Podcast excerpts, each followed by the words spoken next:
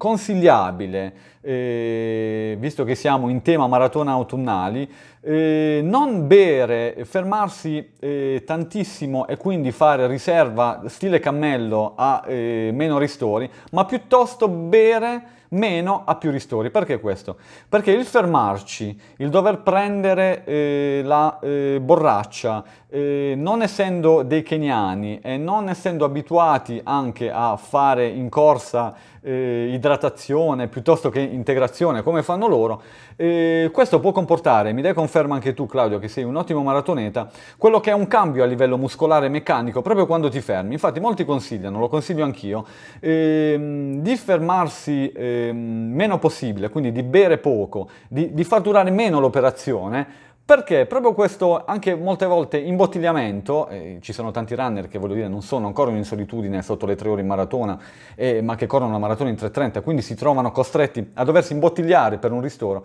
cambia la meccanica, eh, c'è lo spostamento, a livello muscolare ci sono stati casi di ragazzi che conosco che si sono infortunati durante i ristori, proprio per questo, per questo aspetto qui. Quindi sì, non saltare i ristori, ehm, in ottica maratona invernale di bere poco, eh, spesso poco significa chiaramente arrivare a bere un litro e mezzo, anche due litri d'acqua, ehm, in base a come, ripeto, si è eh, abituati, anche durante gli ultimi lunghissimi. Mm, molto spesso avviene che nelle lunghe distanze eh, l'effetto, tra virgolette, indesiderato è proprio quello di non avere fame. Ehm, oltre i 20 km si ha proprio questa sensazione di non avere né fame né sete, eh, mentre la sensazione di sete